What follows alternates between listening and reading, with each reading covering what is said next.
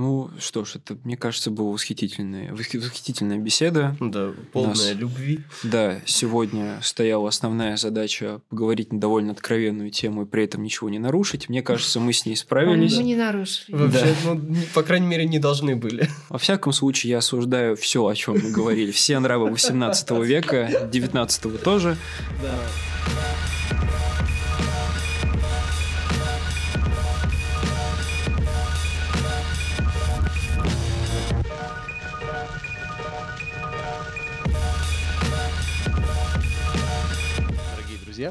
Всем привет! А, с вами подкаст «Аудиториум». Меня зовут Даня. Меня зовут Ваня. И мы начинаем третий сезон а, после большой паузы с большим энтузиазмом и с отличной темой. Сегодня у нас в гостях Дмитриева Екатерина Евгеньевна, литературовед, доктор филологических наук, член-корреспондент РАН, сотрудник Института мировой литературы имени Горького. Правильно назвал? Правильно. Славно. Это вот я. Даже страшно. Спасибо большое, что пришли. Спасибо большое да. вам, э, спасибо вам огромное, что пришли. Спасибо, что пригласили. Так, а, и сегодня мы будем говорить про либертинаж. Давайте для начала расскажем нашим зрителям и слушателям, что такое либертинаж, а, кто такие либертены. Да, потом, мне кажется, мы объясним, почему вообще об этом начали говорить. Да.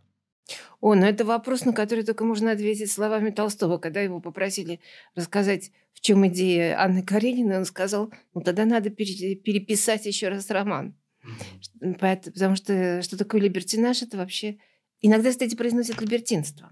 Вот. вот, например, Сергей Николаевич Зенкин, большой специалист по французской литературе, а, которого вы все наверняка знаете, он был очень недоволен э, тем, что, ну, как-то в разговоре, выяснилось, что я произношу либертинаж, а не либертинство. Ну, на самом деле и та, и другая версия вполне корректна. Я даже потом проверяла Юрий Михайлович Лотман, который в России был один из первых, кто писал о, либертинаже или о либертинстве. Он, в общем-то, употреблял ту и другую mm-hmm. форму, поэтому мы будем называть либертинаж. Но я боюсь, что если я начну говорить о либертинаже, то это вообще будет на час. Если все-таки очень коротко. На самом деле, э, Наверное, надо начинать со слова, что такое, откуда это берется. Но вообще говоря, либертинус, освобожденный раб в латыни. И вот от этого, видимо, надо плясать. То есть это тот, кто как бы декларирует принцип свободы. А само слово появляется в словарях, я сейчас боюсь точно сказать, ну, ну где-то уже э, как минимум 16 века. Кальвин употребляет слово. А, в своей полемике с сектой анабаптистов. То есть э, и он употребляет слово э, как обозначающее тех, кто уходит от ортодоксального, я имею в виду не православного, а от такого ортодоксального христианства. Слово фигурирует, вот если посмотреть вообще словарное значение, есть даже в «Соколиной охоте». Либертен – это сокол, который э, отпал от стаи. Либертеном называли... Вот в 17 веке вообще э, осмысляется либертинаж в основном как философский либертинаж. То есть это вот то течение философии в э, истории идей, когда философы позволяют себе уходить от каких-то уже общепринятых норм доктрин. Я очень люблю эту историю которую зафиксировал в своих э, то ли воспоминаниях, то ли, в общем, в бумагах. Такой был врач Гипотен XVII века, и он, он дружил с Гассенди, и он рассказывал об оргии, в которой он участвовал. А потом выясняется, что эта оргия была философской беседой, в которой не было ни, не участвовали ни женщин, то есть женщина там вообще не пахла, а, ни вина не было но зато тем свободнее текла философская беседа, и они обсуждали какие-то очень важные э, темы.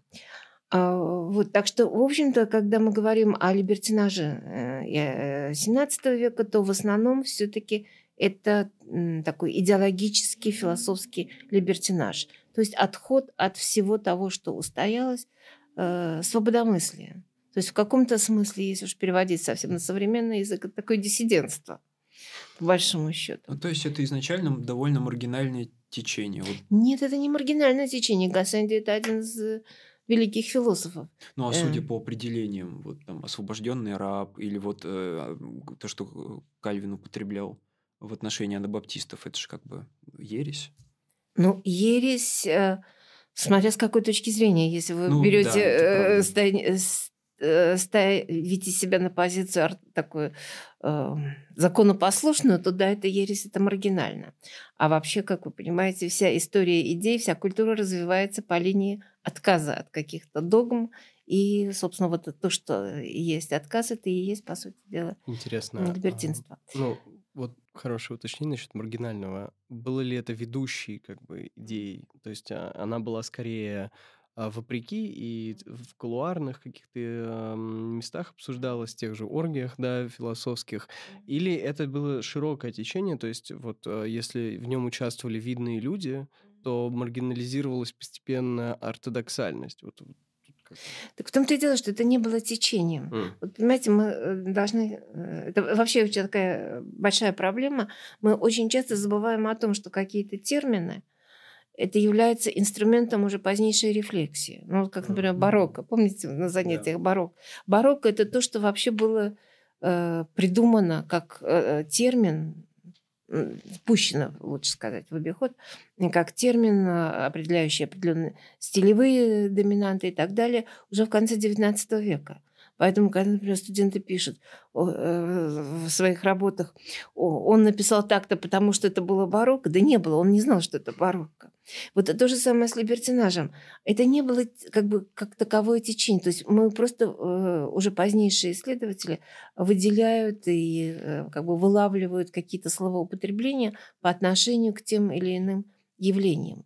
И э, тогда уже получается, что вот та философия, которая, скажем, ну, вот, например, есть эм, представление о том, что, в принципе, э, философия либертинажа это был ответ на, э, в общем, на феодальное, как бы, на м, традицию э, э, политическую, социальную, традиц- э, традиции феодального общества. То есть либертинаж – это как бы э, есть э, в XVII веке а, такое производное бюргерского, порождение бюргерского сословия, то есть той буржуазии, в хорошем смысле слова, которая приходит в культурном отношении на смену феодалам. Хотя потом получается, что либертинаж – это все-таки, вот когда мы говорим о либертинаже XVIII века, то это в большей степени порождение аристократического общества. И, собственно говоря, почему либертинаж заканчивается с э, французской революцией, потому что уже, уже этого общества, в то, в, по крайней мере, в том виде, в каком оно существовало до 89 года, уже нет. Ну, то есть, как я это понимаю, либертинаж, э, само слово, оно постепенно вырабатывается с течением веков, приобретая разные значения, и так или иначе это связано с каким-то, я не знаю, как это просто правильно назвать, мода, наверное, еще рано, какое-то общество тоже, ну вот какое-то, не знаю, течение мысли философское. Это философское течение мысли, которое, собственно говоря, вот то, что мы называем просвещением, и э, тех, кого мы называем просветители, они очень хорошо вписываются в, в конечном счете в эту парадигму либертинажа, потому что они, например, э, ну, скажем, атеизм, который, конечно, не покрывал весь XVIII век, но тем не менее он в достаточной степени присутствовал. Атеизм это тоже как бы освобождение от некой господствующей, э, я не хочу сказать идеал, ну и идеологии тоже в том Ну, числе. парадигма какой-то. Паради- да. эм. А потом, э, скажем, философия, вот я, наверное, мы сегодня будем еще вспоминать о м, философии природы Гальбаха. Гальбах, если вы откроете тоже какой-нибудь словарь, вам скажет, что это просветитель, философ-просветитель. Но именно его философия природы, именно вот эта мысль, что эм, на самом деле мораль и Бог – это то, что придумано человеком, а природа – это некая данность. И что мы должны следовать законам, ну, я немножко упрощаю, естественно, что мы должны следовать законам природы. И потом отсюда вытекает вот все, о чем мы сейчас будем говорить, а, то это, в общем, уже есть либертинаж. То есть получается, что, э, в принципе, э, вот эта философия, которая действительно э, противостояла, во-первых, противостояла законам разума, рацио, потому что рацио тоже не входит никоим образом в либертинство. Хотя, наверное, исключения есть. Вот что интересно, что, на что я хотела обратить внимание, это то, что, по сути, в, где-то на рубеже 17 э, и 18 века происходит некая такая деформация. Э, деформация и термина, и деформация того, что мы называем течением. Ну, просто надо понимать, что течением это не было никак. Просто все зависит от того, как мы что называем. Это еще проблема называния. Вот. И когда философские идеи становятся достоянием, в общем-то, еще и представителей аристократии, а вы понимаете, что э, были периоды войны, но были периоды мира. И вообще аристократ... И тогда аристократы, э, дворянство французское не очень понимало, чем ему заняться. И тогда вот некие, с одной стороны, они, в общем, были людьми образованными, их интересовала философия, и э, начинается вот такая э, трансляция философских идей, но уже в более упрощенном э, плане. Э, то есть э, Э, философ... Э, философами становятся, в общем-то, далеко не философы по сути своей, по образованию, по возможности. И поэтому, вот, например, среди либертинских текстов, если мы посмотрим, уже 18 века, ведь огромное количество текстов, которые э, содержат именно слово «философ» в названии. Допустим, Фироза, э, простите, Тереза Философ, один из самых знаменитых либертинских текстов, это еще первая половина XVIII века. Его э, приписывают Маркизу де Саду, у нас это даже опубликовано в сборнике Маркиза де Сада. На самом деле это неверно во всяком... То есть были действительно споры, чей это текст, но, в общем, сейчас более-менее сходится на том, что это такой Буае Даржан, один из ранних как бы, представителей вот этого литературного э, либертинажа. Кстати сказать, наша матушка Екатерина, знаете, какой у нее один из первых текстов? Философ Боюсь предположить даже. Философ 15 лет, где она рассказывает о своих, в том числе и...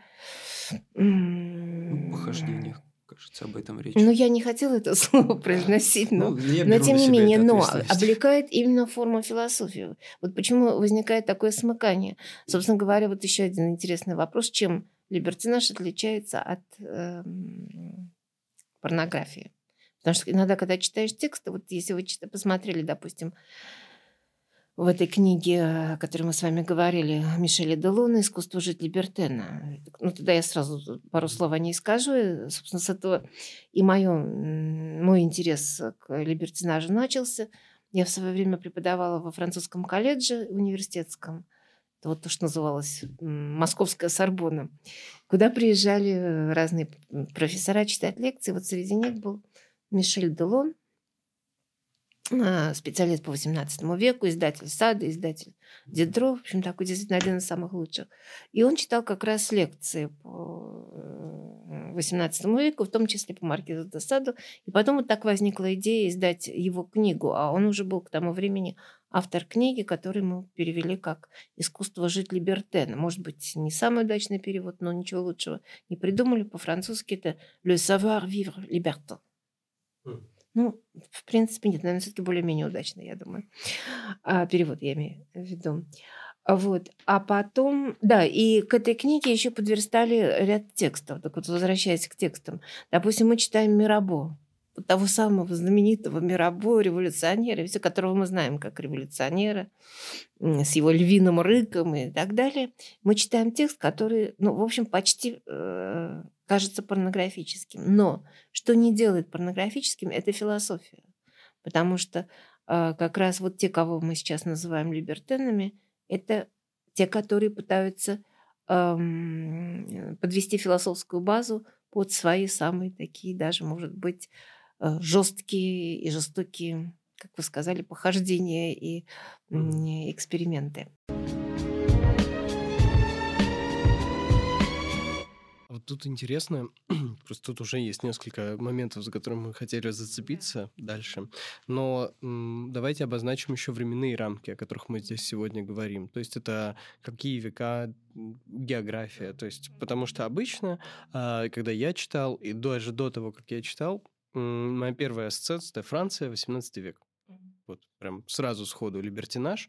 Все, что я знаю о либертинаже до подготовки к этому выпуску, это Маркиз де Сад, несколько еще а, каких-то разрозненных фактов. Как, да, извини, как будто просто какой-то образ, ты даже не знаешь да, имен. Сразу Франция. Ты представляешь 18 век, и сразу у тебя вот, вот что-то десадовское такое. Да, абсолютно. В париках ну, в принципе, да. Э, кроме того, что эм, я, по-моему, с этого даже не начала, что был 17 ну, век. Да, 17 и было либертинство или либертинаж 17 века. Вот, э, знаете, есть такая французская серия «Плеяда».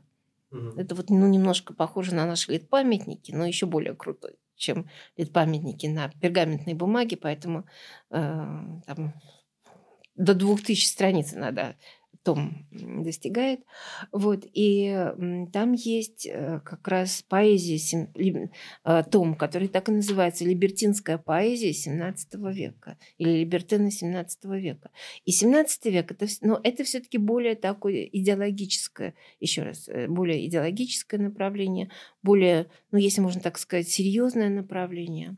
А потом вот эта идея, собственно говоря, идея свободы, которая распространяется не только на сферу мысли, но и на сферу бытового поведения. И, собственно говоря, вот эти самые эм, аристократы, дворянство, эм, которые, с одной стороны, оказываются иногда и трансляторами философии, но вместе с тем они и трансляторы вот этой идеи освобождения от каких бы то ни было догм, и в том числе от догм нравственности, морали, принятых ну, каких-то устоев и так далее.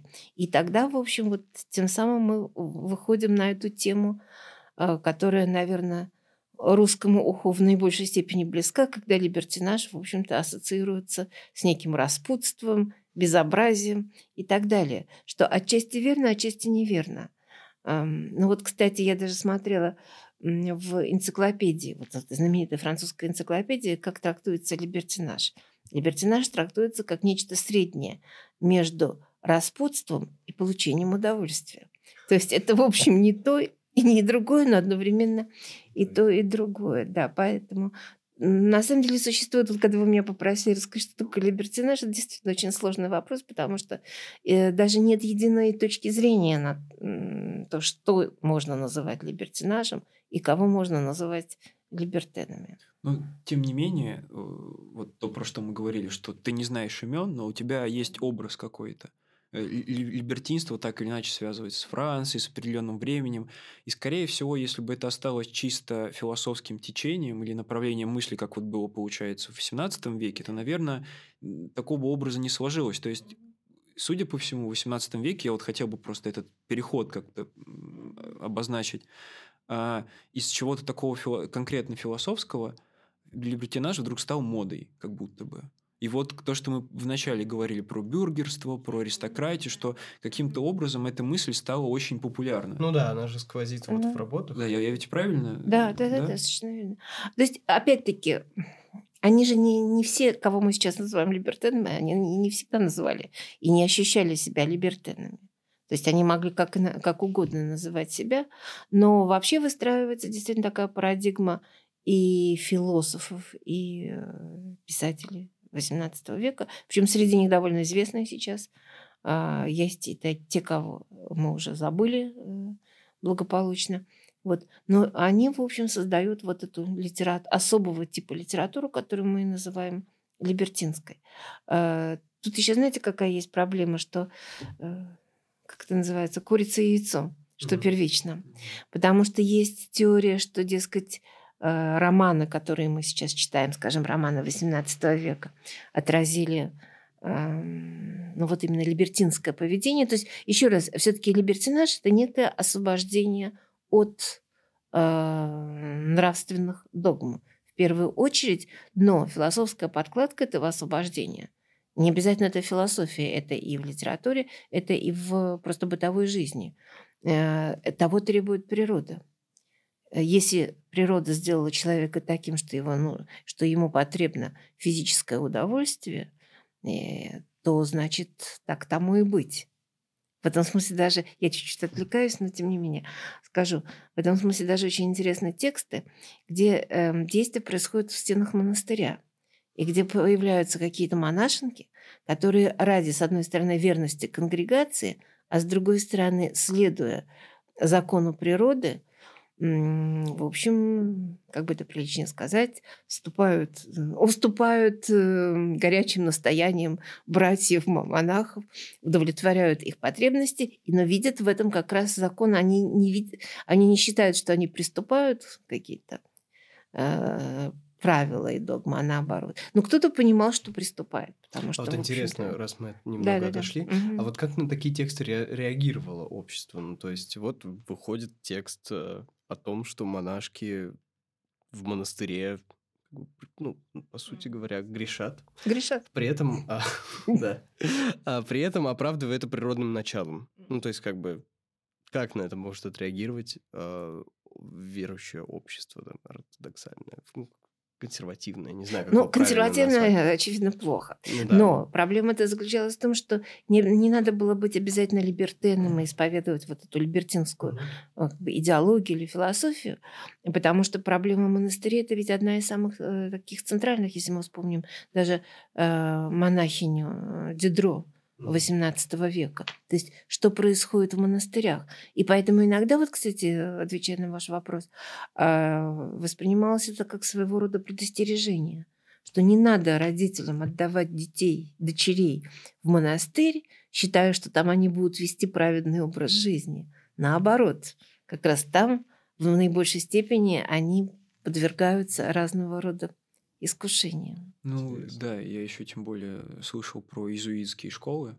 Вот, например, тот же Десад, а, он, как и многие представители дворянства того времени, он с самых ранних лет его отдали в какой-то, я не знаю, как это правильно называть, колледж, ну, в общем, колледж, да. учебное заведение, mm-hmm. в котором были иезуиты. Это, в общем-то, практически все через mm-hmm. это проходили. Иезуиты, они, помимо того, что отличались крайней строгостью, ну, там, как и в любых таких замкнутых пространствах, где выстраивается какая-то иерархия и очень строгие принципы, иногда происходит что-то довольно странное. Вот, я про то, что, да, это довольно давняя проблема, по-моему, соотношение. Это вечная проблема, я бы сказала. Да. Она да. и современная проблема, как мы знаем, и... Да. Вот, но то, что это обсуждалось, и то, что это становилось предметом ну, какой-то такой рефлексии, это безусловно. Поэтому тут тоже надо смотреть, допустим, э, монахини Дидро мы вряд ли назовем либертинским текстом сейчас, ну, как бы с нашей точки зрения, хотя у Дидро есть либертинские тексты. У него, например, есть такой замечательный рассказ, он, по-моему, даже не переведен на русский, но надо проверить. Э, «Святой Дух». Эм, и там вот Святой Дух, который искушает, кстати сказать, монашинок. И в конечном счете, ну, он на них навевает вот какое-то такое томление. Ну, а в результате много-много появляется в монастыре душков, таких маленьких душков. Вот. Я просто начала говорить и не договорила вот насчет этого принципа курица и яйцо, что с одной стороны вот есть идея, что, дескать, э, в романах отражается реальный быт, и ну, а, собственно говоря, мы как можем изучать быт, вообще, вообще говоря, такую бытовую антропологию XVIII века? В любом случае, это мемуары, это романы и так далее. То есть у нас ведь тоже не, несколько такое, э, как бы сказать, смещенное представление, потому что свидетелей-то нет таких реально. А с другой стороны, считается, что наоборот, э, поведение во многом было спровоцировано романами. Это тоже отдельная тема. Кстати, в, этом, в этой монографии де Мишеля Делона есть очень интересный как раз раздел, посвященный книге. Вот какую роль играли книги, романы. Потому что именно роман, романы заставляли следовать вот этому либертинскому поведению. Действительно, дилемма получается. Дилемма. А если учесть, что тоже вот любопытная вещь, что, как выясняется, далеко не все авторы, либер, вот авторы либертинских произведений были сами либертенами. То есть кто-то мог описывать свой опыт, а кто-то совершенно не имел этого опыта. Вот вам конкретный пример. Два, причем два таких центральных автора. Луве де Кувре. Недавно у нас в памятника вышел, наконец, полный перевод его романа «История кавалера Фабласа». Помните у Пушкина? Фабласа давний ученик. Ну, Фабласа мы в первую очередь знаем папа Евгения Онегина.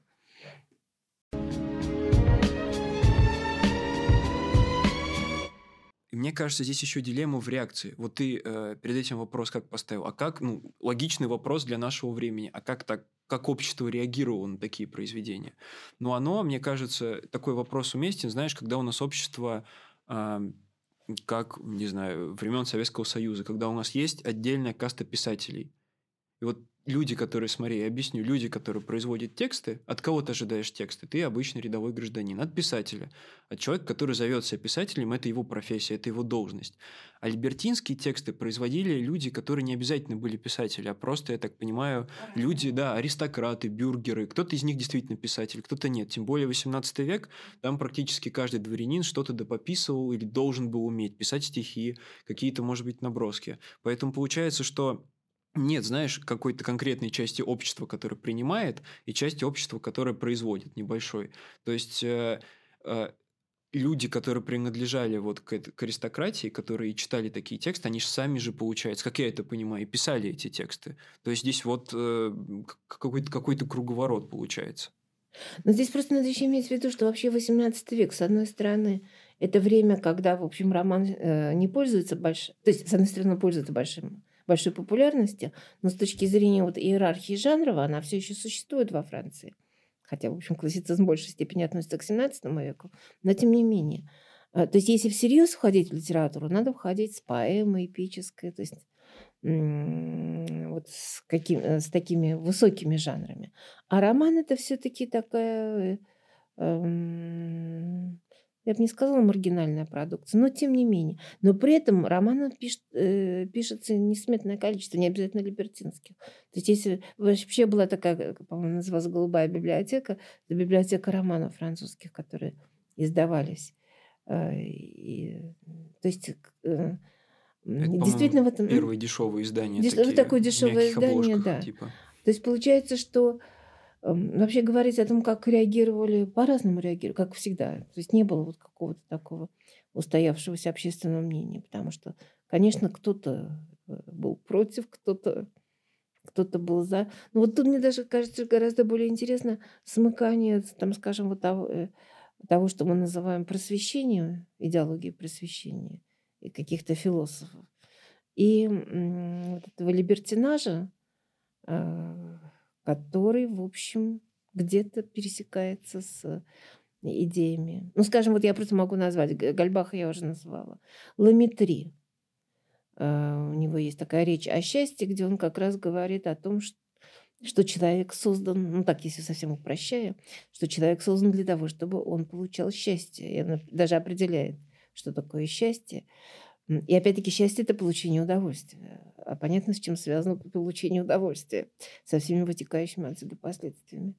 И или Мопертюи, вообще математик, такой известный математик, который тоже, в общем-то, во многом высказывал мысли, которые мы сейчас толкуем как мысли либертинские. Но вот насколько я понимаю, в XVIII веке все-таки не было такого однозначного отношения к вообще к тому, что такое либертинаж. Потому что для одних это все-таки абсолютное распутство. И для других это вот некая такая филос...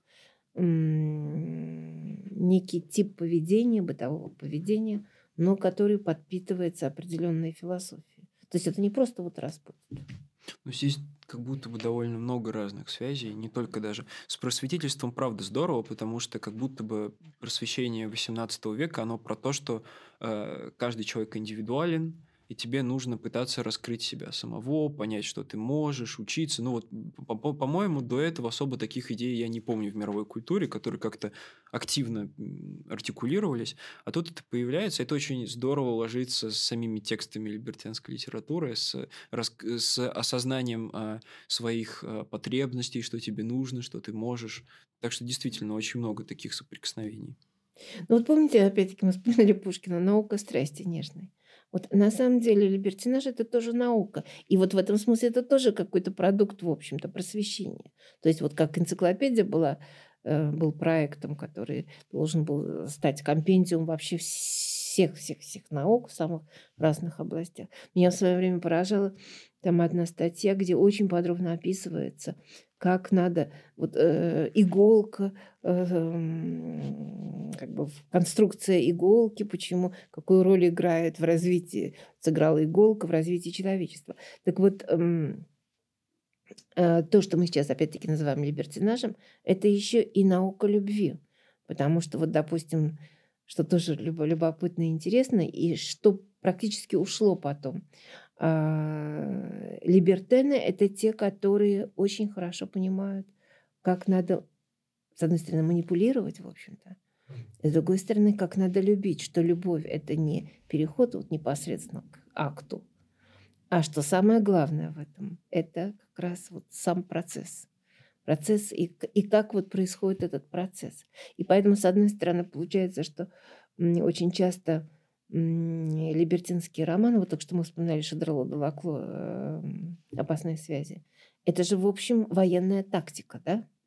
Герои, которые, главные герои Версака и Маркиза де Мертей, э, они применяют военные тактики в отношении друг друга и в отношении своих э, потенциальных э, жертв. Но они умеют это весь, они знают, как это делать. А вот можно вспомнить еще один роман. Кстати, его очень люблю. Хороший роман. Э, Кребион сын. Заблуждение сердца и ума. Помните, нет?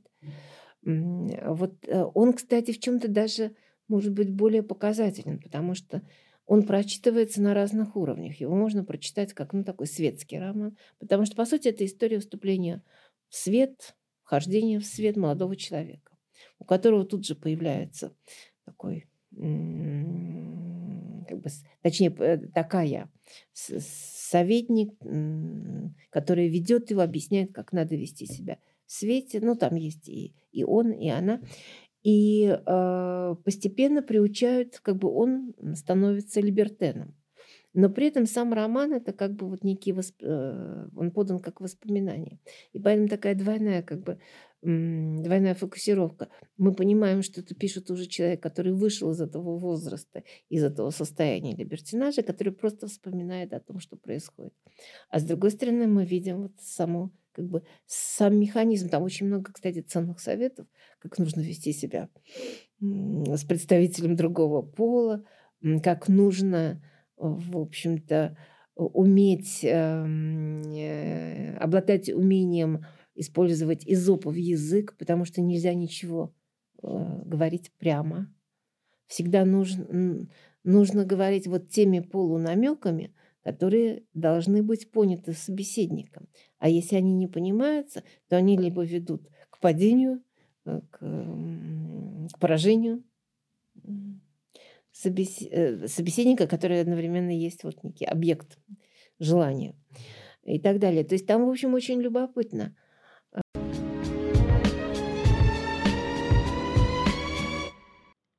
на самом деле очень рад, вот, что мы сейчас дошли до этой точки, потому что меня как раз больше всего, наверное, поразило, когда я готовился к этому выпуску в Либертинаже, то, что это не история просто про распутство, просто что вот люди в 18 веке в какой-то момент, как это периодически бывает, они решили такие, ну что-то мы как-то слишком серьезно здесь все, давайте будем попроще исследовать а, зову природы. На самом деле это очень круто вписывается в эту придворную игру. Потому что вот то, про что мы сейчас говорим, э, вот не так давно, год назад, э, вышел перевод э, такой культовой книжки для всей культуры европейской, придворный Бальтазара угу. Кастильона. Мы даже да. общались Да, мы общались с замечательным переводчиком. Книжка восхитительная. Странно, что она 500 лет у нас никак не переводилась. Это такой главный манифест – придворного, который чуть больше, чем просто советник а, какого-то князя, это стиль жизни. Как правильно надо выстраивать вот то, про что мы сейчас говорили, отношения с людьми, как а, с одной стороны себя показать, но в то же время не быть выскочкой. Вот очень тонкие вот эти истории про существование в социуме богатых, умных, культурных людей. И вот э, мне как кажется, что вот эта придворная история, которая тянется еще со времен Ренессанса, она попадает в 18 век, и с либертинажем тоже тут за ручку они вдвоем ходят, потому что это ведь ровно то же самое. То есть, резюмируя, мое личное наблюдение, что что здорово. Либертинаж – это на самом деле такая философия жизни, которая, видимо, периодически в культуре проявляется. И вот XVIII век стал ее таким главным воплощением. Это не история про э, разврат, а про то, как э, можно аккуратно, продолжая существовать в обществе, ведь все эти люди, вот кроме Маркиза де Сада, они все продолжали быть, те, те, которые писали эти романы, те, которые жили как либертены, то есть и писатели, и те, кто просто следовали этой моде, они же не прекращали быть э, в социуме. Они же все сохраняли свое лицо, ну, как я понимаю. Ну, вы э, знаете, вот тут по-разному, потому что да? вот я приводила пример тех, которые практически своем быту, своей жизни абсолютно не имели никакого отношения к либертинажу. А были те, вот мы только что с вами говорили в самом начале, что, скажем, биография Маркиза де чем-то даже интереснее, чем его романы, потому что это вот сам, она сама по себе такой роман. Мар, э, Мирабо, тоже потрясающая совершенно биография, с, со всеми его взлетами и падениями и так далее – Э, вот он как раз либертен, абсолютно либертен-либертен, но другое дело, что у него какие-то еще и другие.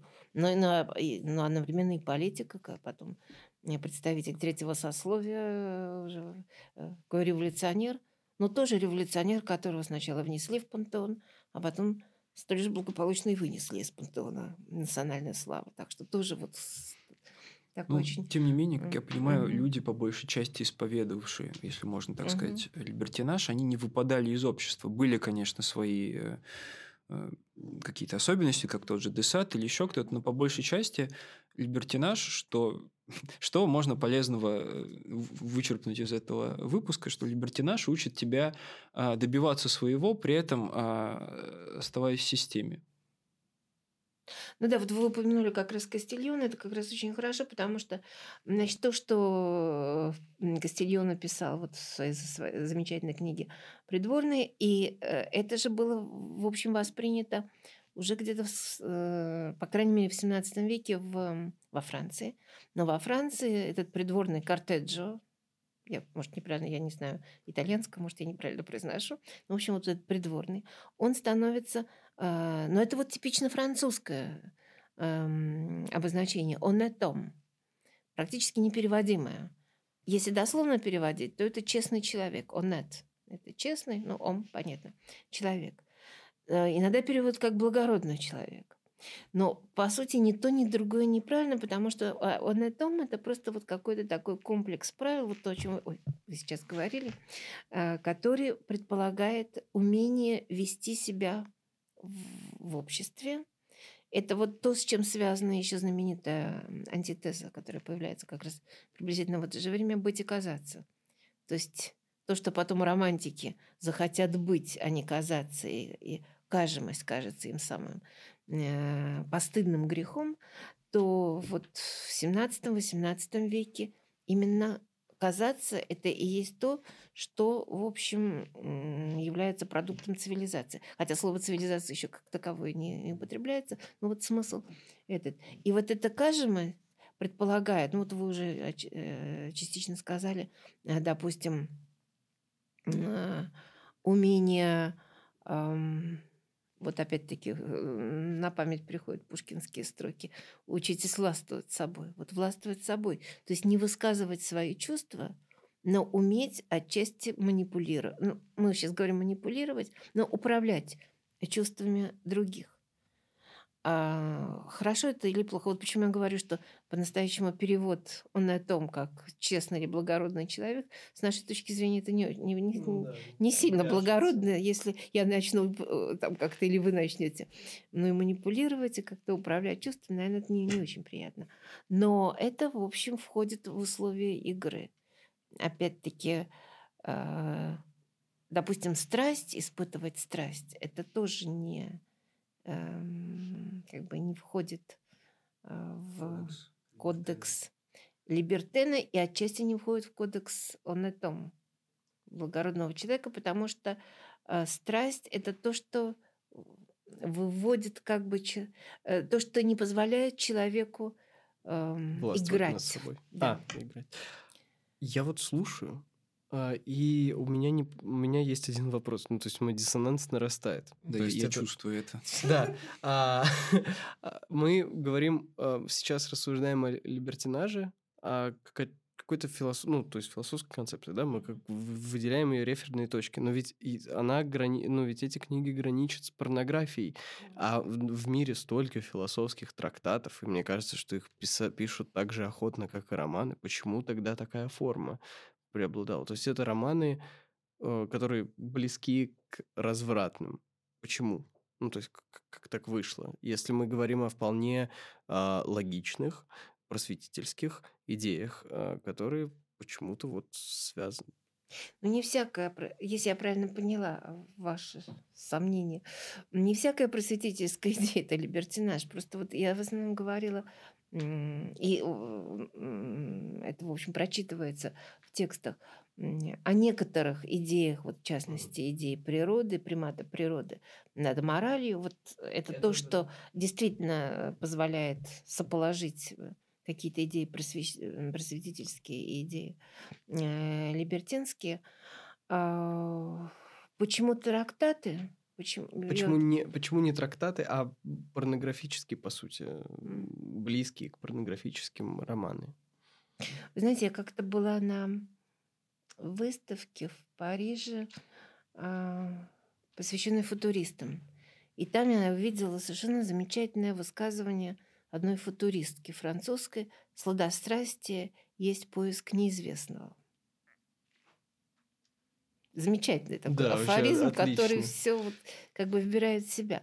Поэтому, ну, вообще говоря, если мы вспомним литературу XVIII века, и как раз вот это просветительский момент, что э, скучный, э, простите, философский трактат может человеку неподготовленному показаться скучноватым и тяжелым. Это мы все прекрасно знаем.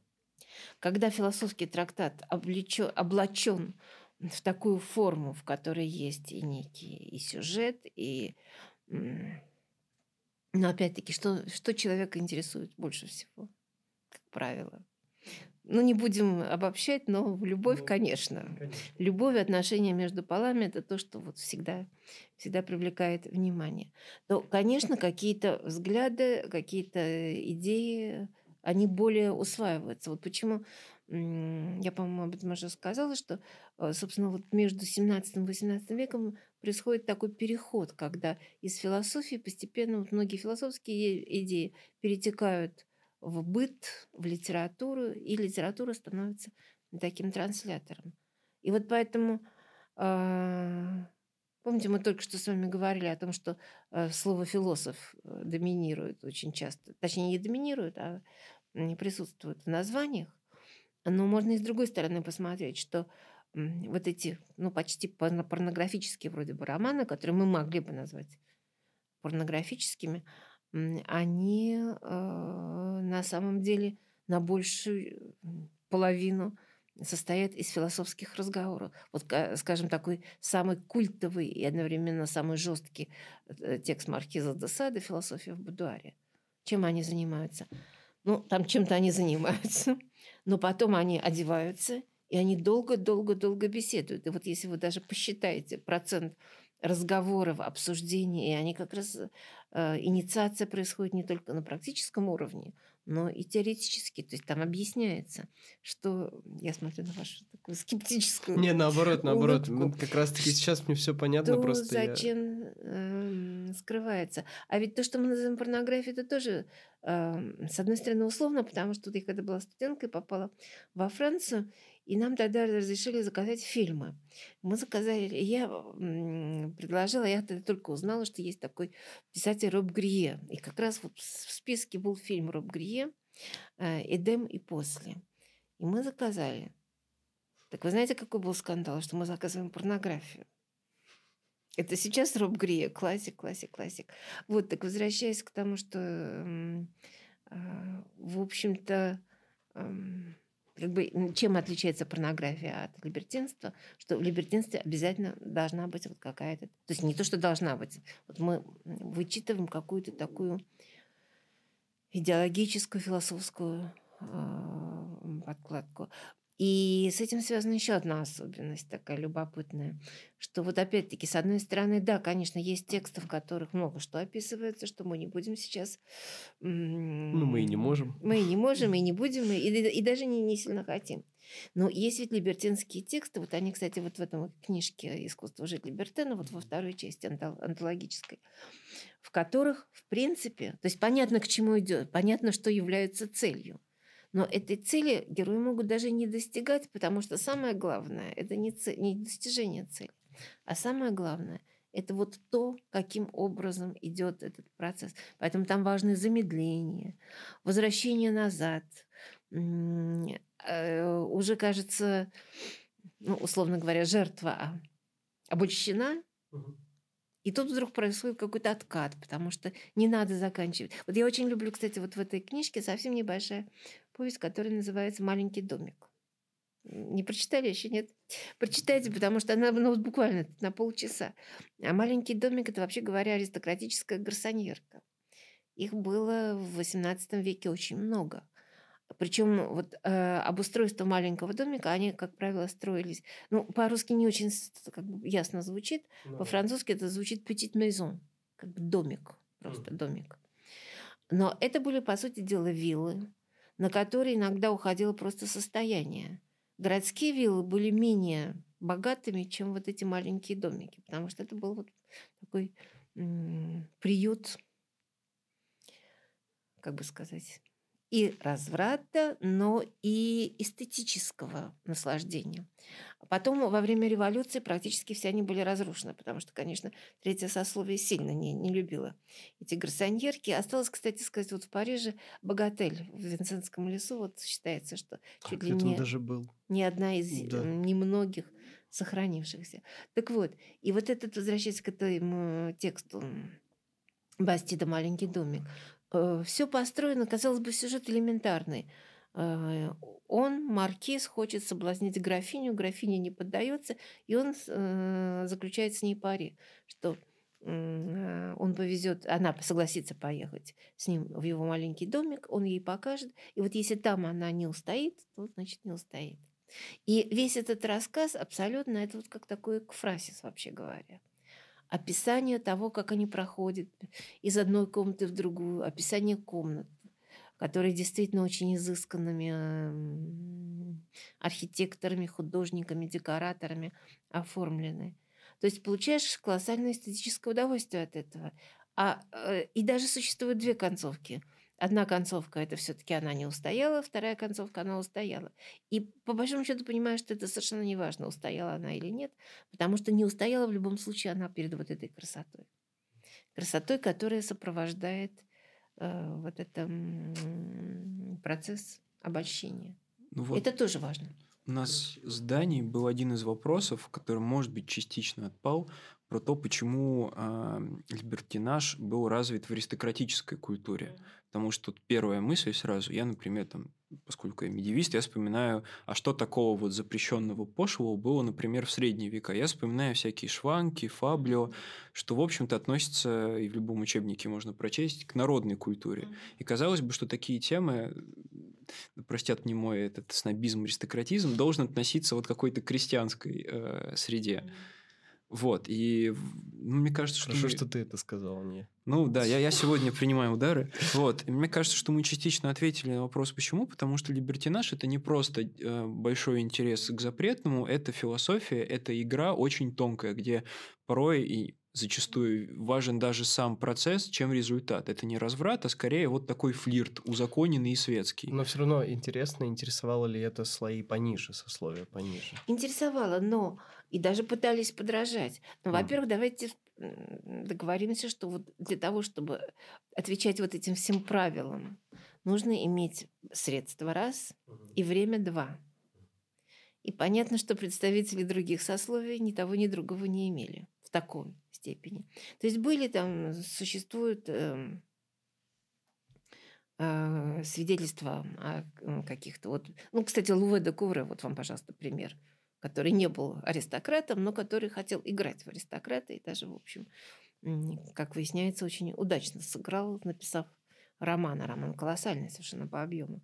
Вот. Но э, все-таки это необходимо было определенное и воспитание. Вот когда он о том, одно, кстати, из э, не то чтобы правил, а условий, когда описывали, что он о том, э, это не только продукт воспитания, им нужно родиться.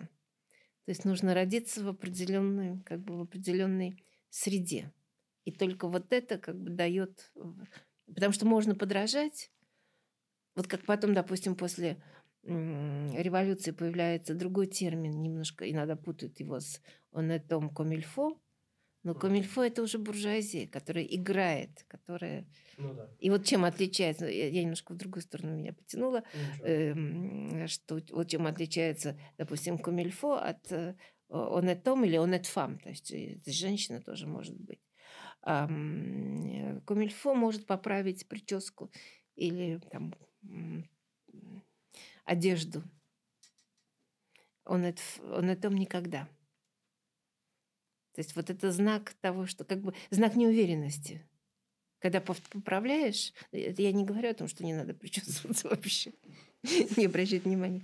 Но вот когда уже входишь, вступаешь в свет, там при, в гости, то не э, представитель аристократии не будет на себе что-то там поправлять, даже если что-то неправильно.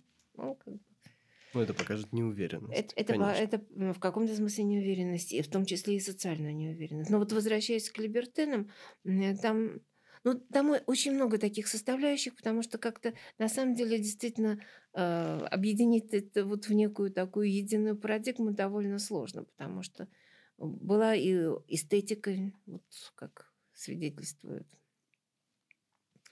а вот эта повесть или новелла «Маленький домик», а, ну, были какие-то жесткие моменты.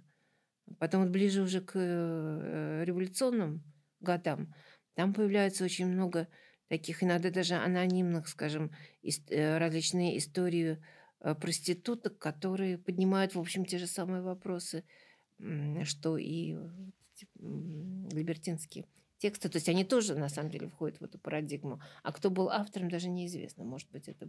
Скорее... Э, нет, на самом деле, скорее всего, это и не были как раз представители высшего сословия.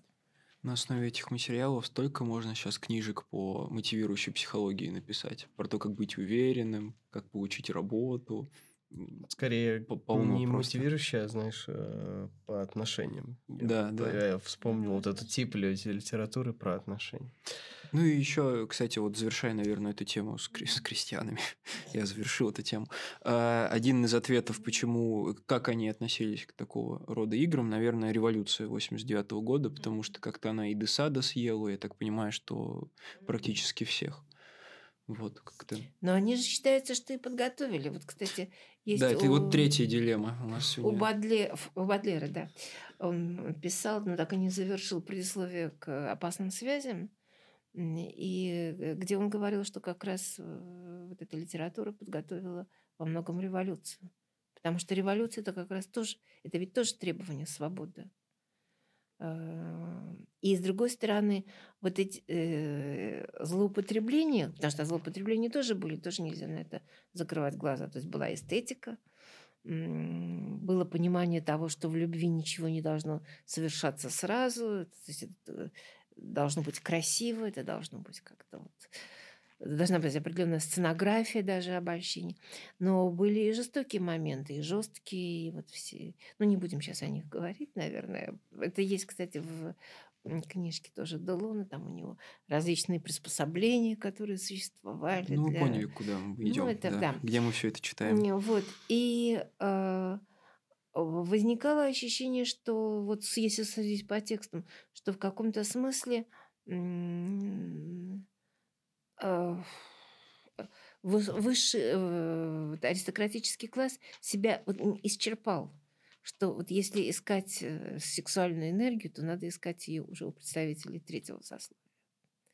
Вот почему на самом деле появляется, вот если вы прочитаете тот же роман Мирабо и маленький внук Геракла, это анонимный роман, а, что очень часто партнерами становятся не представители того же сословия, а из, из низших классов, но как раз они оказываются наиболее такими э, верильными, брутальными и так далее. И это одна сторона, а другая сторона, это вот, скажем, мысли очень интересной Маркиза Десада, которая делает его, а, наверное, одним из наиболее востребованных все-таки и в современном мире, среди современных читателей. Это мысли о том, что, с одной стороны, природа, да, она позволяет все, Хотя как раз вот э, тоже любопытно, мы уже несколько раз вспоминали о философии в будуаре э, книжки. И там получается, что, с одной стороны, природа делает естественным все. Но показывается, что как раз инициация там, юной героини происходит неестественным путем. То есть вот этот садомский грех, который как бы вступает в игру. И вот тут некое противоречие. А известно, что когда Маркиз де Сад, у него был период, когда он участвовал в общественной жизни, он выступил против смертной казни, говоря, что это бесчеловечно, что это не, нечестно. То есть, казалось бы, эм, слова, которые не очень ему должны были идти. И вот есть исследования, которые как раз показывают, что, скажем, в э, миросозерцании Маркиза де Сада очень четко разделялась природа и политика. То есть природа позволяет все, а политика не должна позволять все. Но э, получается, что природа все равно доминирует. И что в конечном счете, вот почему он, в общем, Эм, то есть он по-разному относился к революции, но и, и скептически тоже, потому что он считал, что, э, в поли... э, что революция – это как раз играющее вот тех темных сил, которые заключены в человеке. Я не знаю, я понятно говорю или нет? Да, да, да. да? И, что в, э, и что, да, будет свергнут э, король, будет упразднен один социальный режим, но это приведет, поскольку это все равно основано на крови, на беззаконии, то это приведет к еще большим злоупотреблениям. И вот в этом смысле э, считается, что как раз вот с одной стороны действительно либертинство, либертионаж и подготовил революцию, а с другой стороны он, в общем, показал и ее в каком-то смысле такую ну, мягко говоря, разрушительную силу, с которой, которая абсолютно не, непреодолима именно в силу того, что э, как раз в ней торжествует вот это естественное, а на самом деле противоестественное начало.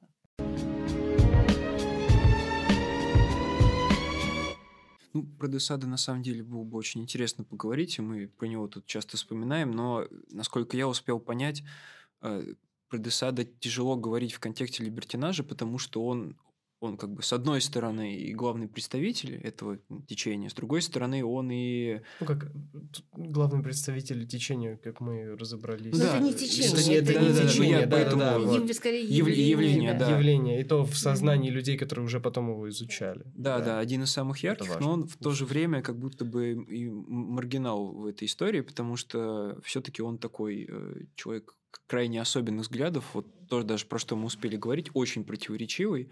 Во многом поэтому в течение последующих веков его то считали э, левые, его очень как-то превозносили, говорили, вот почитайте его манифесты и его э, произведения времен революции, он прям за свободу, за революцию, наш левый. Э, правые тоже его к себе тянули, кто-то говорил, что, в общем-то, сад – это предвестник нацизма, но, в общем, его во все стороны тянут, вот, а он остается вот по-прежнему самим собой, очень противоречивым и странным. Поэтому вот единственное, что я скажу, я, наверное, стоило другие книжки читать, но я э, при подготовке к выпуску совершенно увлекся и прочел э, монографию какую-то просто колоссальную, 900-страничную э, Мориса Ливера, по-моему, которая у нас 2000 была переведена, про Маркиза де Сада. Не невероятное увлечение, вот, поэтому я думаю, что если у кого-то есть какие-то вопросы к его мировоззрению, то вот я, я бы туда советовал обратиться. Вот. Э, я думаю, что мы можем к следующему нашему пункту перейти. Угу. И очень бы хотелось немножко поговорить про географию, потому что мы все говорили про Францию и про Италию, и как будто бы даже немного поняли, почему. Потому что вот эта придворная культура, которая еще со времен Ренессанса процветает, она это как раз очень итальянская и французская тема. а придворная культура, она вот хорошо ложится на либертинаж. Но что с другой Европой? Потому что у нас есть Германия, у нас есть Англия, на которую вот всякие там Вольтеры и аристократы облизывались на политическое устройство в течение XVIII mm-hmm. века. Ну и даже Россия. Вот докуда докатился либертинаж и какие формы он принимал в других странах? Или это очень локальное явление? Нет, вы знаете, что вот в Англии как раз либертинство было в XVII веке. Это, я просто его плохо знаю, боюсь, что я лучше воздержусь от э, анализа. Я даже читала какой-то роман либертинский, не могу сейчас вспомнить, пыталась вспомнить, никак не могу вспомнить. Есть, кстати, работы сейчас, посвященные именно английскому либертинажу, то есть это вот какая-то, даже такое ощущение, что он как бы независимо, почти независимо от французского, и даже в чем-то он предшествовал или предвещал. Ну, в общем, это какая-то отдельная история. Я могу больше сказать о русском и немецком, скажем. Э, ну вот, э, собственно, проблема, допустим, либертинажа, да, мы говорим либертин французской, да? А как это переводить на русский язык? Если это не транслитерация такая. Собственно, у нас это транслитерация в итоге. Свобода мысли. мысли. А свобода мысли, извините, это уже занято. уход в политику. Нет, почему занято? Но это уход вот в идеологию, в политику, свобода мысли. И это правильно, потому что, э, э, опять-таки, франмасон иногда э, в русской эм, в России употреблялось тоже как своего рода. Франмасон, ну, то, вот то, какой-то маргинал, там не обязательно это было связано именно... Помните, он франмасон, он пьет одно, стакан красное вино. А, то есть это не обязательно связано именно с масонством как таковым, потому что об масонстве не знают, а это связано именно вот с какой-то такой, ну, казалось бы, вот при, э, одновременно и маргинальностью, и преодолением нормы. А, по-немецки «Freigeist» переводится «либертен». То же самое, что «вольнодумец». Mm-hmm. То есть э, свободомыслящий. То есть получается, что э, немножко пере, э, переводятся стрелки на именно политическую, на идеологическую составляющую либертинства.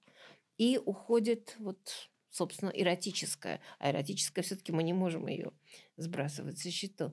Вот, э, скажем, в Германии, если мы посмотрим в Германии, какой роман считался самым э, таким распутным Точнее, как героиня какого романа считалась самой большой распутницей в немецкой литературе, если мы возьмем приблизительно то же время. 18 век? Ну, конец 18 ну, века. Что-то у Гёте или у Шиллера вот обязательно. Нет, у Гёте все в порядке в этом смысле. Почти. Ну как, самоубийство, все дела, не очень так хорошо. Это, это, извините, это уже не либертинство, это совсем... Это из другой оперы, мы сейчас не будем. Это как раз другое совершенно. А, Люцинда Шлегеля. Люцинда Шлегеля, которая был... Это единственный роман Фридриха Шлегеля, которого мы в большей степени знаем как философа, эстетика. А это э, роман, э, который, по сути, можно, если жанрово определять, как история философии любви. Там просто герой, который э, проходит через разные типы любви это чувственная любовь, это как бы античность, это такая духовная любовь, это средние века. И потом он находит, наконец, вот свой идеал в Люцинде, которая есть главная героиня. И она соединяет в себе и духовность, и чувственность. То есть тело и душа. Но это даже чуть-чуть немножко предвещает идею нашего Дмитрия Сергеевича Мережковского с его Евангелием Третьего Завета, когда объединение античности и христианства. Э, вот. Роман, который прозвучал как такой вот пощечина общественному мнению, его страшно критиковали, считали... Но если мы почитаем Люценту, то мы увидим, что это просто детский лепет э, по сравнению с тем, что нам предлагают наши французские друзья в XVIII веке. А потом еще есть э, такой э, тоже роман, следующий роман, пожалуй, по истории философии любви. Тоже, в общем, немножко по этому же принципу построен, но, к сожалению, до сих пор не переведен. Это Клеменс Брентана «Годви». И тоже герой проходит через разные типы любви. И это вот считалось таким ну, своего рода либертинством. И вот, пожалуй, из того, что я знаю, может, скорее всего, я многого не знаю, вот, но из того, что я знаю, э, книжка, о которой мы только что вспоминали, Гоф, которая приписывается Гофману, «Сестра Моника». Вот это, в общем, такой текст скорее в традициях французов. Угу. Да, пожалуй, да. Но вот вопрос, действительно ли это Гофман или не Гофман. Но, в общем-то, конечно, немецкое общество было гораздо более сдержанным. Потом, опять-таки, не будем забывать, что если э, французский XVIII век – это э, доминанта, аристократия – это дворянство, высший класс, то XVIII век Германии – это бюргерство. Это уже совсем другая история. Там вот были, допустим, салоны такие, Рахель Левин – Генриетта Герц в Берлине, конец XVIII века, которые считались тоже такими салонами женщин, аутсайдеров, что вроде как неприлично было. Но неприличие заключалось только в том, что они обе были еврейками, и что они жили, в общем, без... Ну, не было мужа, который бы как-то вот прикрывал их салонную деятельность, что можно, разрешено было, позволительно было аристократическим дамам, то, в общем, непозволительно было. И те же братья Шлегели, вот мы вспоминаем, которые жили со своими подругами Доротея Фейт или Фейт, как ее, и э, Каролина и Бемер, потом Каролина Шлегель, она же Каролина Шиллинг. Но, но они жили вот начало э, того периода, который называется генский романтизм, они жили э, ну, в то, что мы называем сейчас гражданским браком. Это тоже воспринималось как либертинство, но это было, в общем, очень, очень приличное. Как бы, вот без всех этих эксцессов, которые все-таки сопровождали французский либертинаж. Теперь насчет России, наверное, что самое. Ну, да. А, да, потому что вот мы уже здесь говорили про Екатерину. Просто поэтому Хотя... Ну, с Россией непонятно, потому что сейчас вообще очень модно, поскольку тема либертинажески стала модной. Я тоже вчера стала смотреть, что нового появилось на эту тему. Смотрю, довольно большое количество статей. И все вылавливают либертинаж у русских писателей. Евгений Онегин, оказывается, у нас теперь стал либертеном. Ну, это уже поздняя история тоже, как будто довольно. Но это вот, мне кажется, что это немножко бессмысленно, потому что какие-то элементы, да, мы, конечно, можем. Вот, допустим, это я прочитала даже статью вчера Андрея Добрицына, очень э, такого интересного автора. Я не помню точно, как она называется, но смысл, что Евгения Либер, э, Либертинаж в Евгении Онегине. А с утра записочки несут, помню, мы все помним, да, эти строки. И вот он говорит, что да, вот эти записочки – и приводит примеры из каких-то французских таких либертинских текстов, где действительно там любовные записки, где вот понятно, что некая такая конфигурация довольно сложная. Но Онегину то несут просто записочки. Скорее всего, это обычное приглашение вот на какие-то ну, да. журфиксы и так далее. Ну и там много, я сейчас не, не хочу об этом говорить. То есть э, сейчас, в общем, как-то э, хотят увидеть проявление либертинажа и в русской культуре. Там, допустим, увидят у Крылова в его «Умирающей кокетке», которая, кстати, была направлена против Екатерины. Э, Екатерины. Видят в, у Горчакова на Эле, там тоже против Екатерины. Но вообще, скорее всего, вот как раз век Екатерины немножко вот как-то проецируется. Но, с другой стороны, вот есть секретные записки масона, которые, кстати, у нас были переведены на русский язык. И он пишет, что... Э, в общем, если его читать, становится понятно, что он не видит никакого либертинажа, потому что в отличие от французской э, среды, э, русские фрейлины – просто отдаются своим желаниям без всякого искусства, без всякого... Вот, ну, ну, то есть, э, если прям, прямым текстом говорить, это вот некая такая животная стресс, вот они утолили, и все. Это абсолютно не как бы исключено для либертинажа, который все-таки вот в этом смысле действительно savoir-vivre. Умение жить. Искусство это некое искусство. А, с Екатериной вот тоже мы вспоминали ее записки, но ведь характерно, что она их пишет, но на каком моменте она их обрывает? На том моменте, когда она становится императрицей. То есть еще там вот в ранней юности она готова признаться вот в каких-то своих эксцессах. Хотя, опять-таки, мемуары вот, э, западных путешественников, которые попадали в Петербург, они говорят о различных оргиях. Эм, но вот это все в таком каком-то несколько... Ну, это в Петербурге. Это в Петербурге, и это, в общем, как бы по понятным причинам не документировано. И, кстати, это и есть э, показатель того, что по сути этого не было. То есть, что если что-то и позволялось, то это была настолько приватная сфера, которая никоим образом не Ну да, представить оргию в Зимнем дворце. Это... Э, ну, в царском селе вроде бы, да. Ощущение, что все-таки вот в том с тем размахом, э, какой был во Франции, вот этот Либертина, этого явления не было. Но, с другой стороны, опять-таки, сейчас я себе сама противоречу, был, например, роман, который мы хорошо знаем, потому что он, по-моему, входит во все программы. Господи, как же называется? «Пригожая повариха» Чулкова. Помните? Угу. По, по курсу XVIII века. И он, как недавно, ну, относительно недавней статьи одного немецкого исследователя, Манфреда Шруба, доказано и абсолютно прочитывается, когда потом сравниваешь, что это, в общем, такой перепев французского романа Фужере де Монброна «Штопольщица э, Марго». То есть это просто перенос. А это такой либертинский, абсолютно либертинский роман. То есть какие-то есть вот в литературу, да, она попадала как э, из литературы в литературу. Но вот насколько это все-таки был образ жизни. В общем, подоплеки какой-то идеологической, идейной скорее в этом не было, вот как ну, во Франции. Не ну, в наверное, Германии. какие-то элементы мы можем при желании найти, но вот так, чтобы это выстраивалось. Но, может быть, я не права. Я не... Ну, почему звучит логично? Мы же с этого и начали, с того, что либертинаж, он вот как, как явление сформировался сильно... Его сформировали исследователи сильно позже, чем сами писатели. Ну, которые, в смысле, не сформировали, а, ну, а как бы составили, осмыслили, отрефлексировали, да. Поэтому кажется, что если хотеть найти либертинаж э, в, в русской литературе, то ты его найдешь.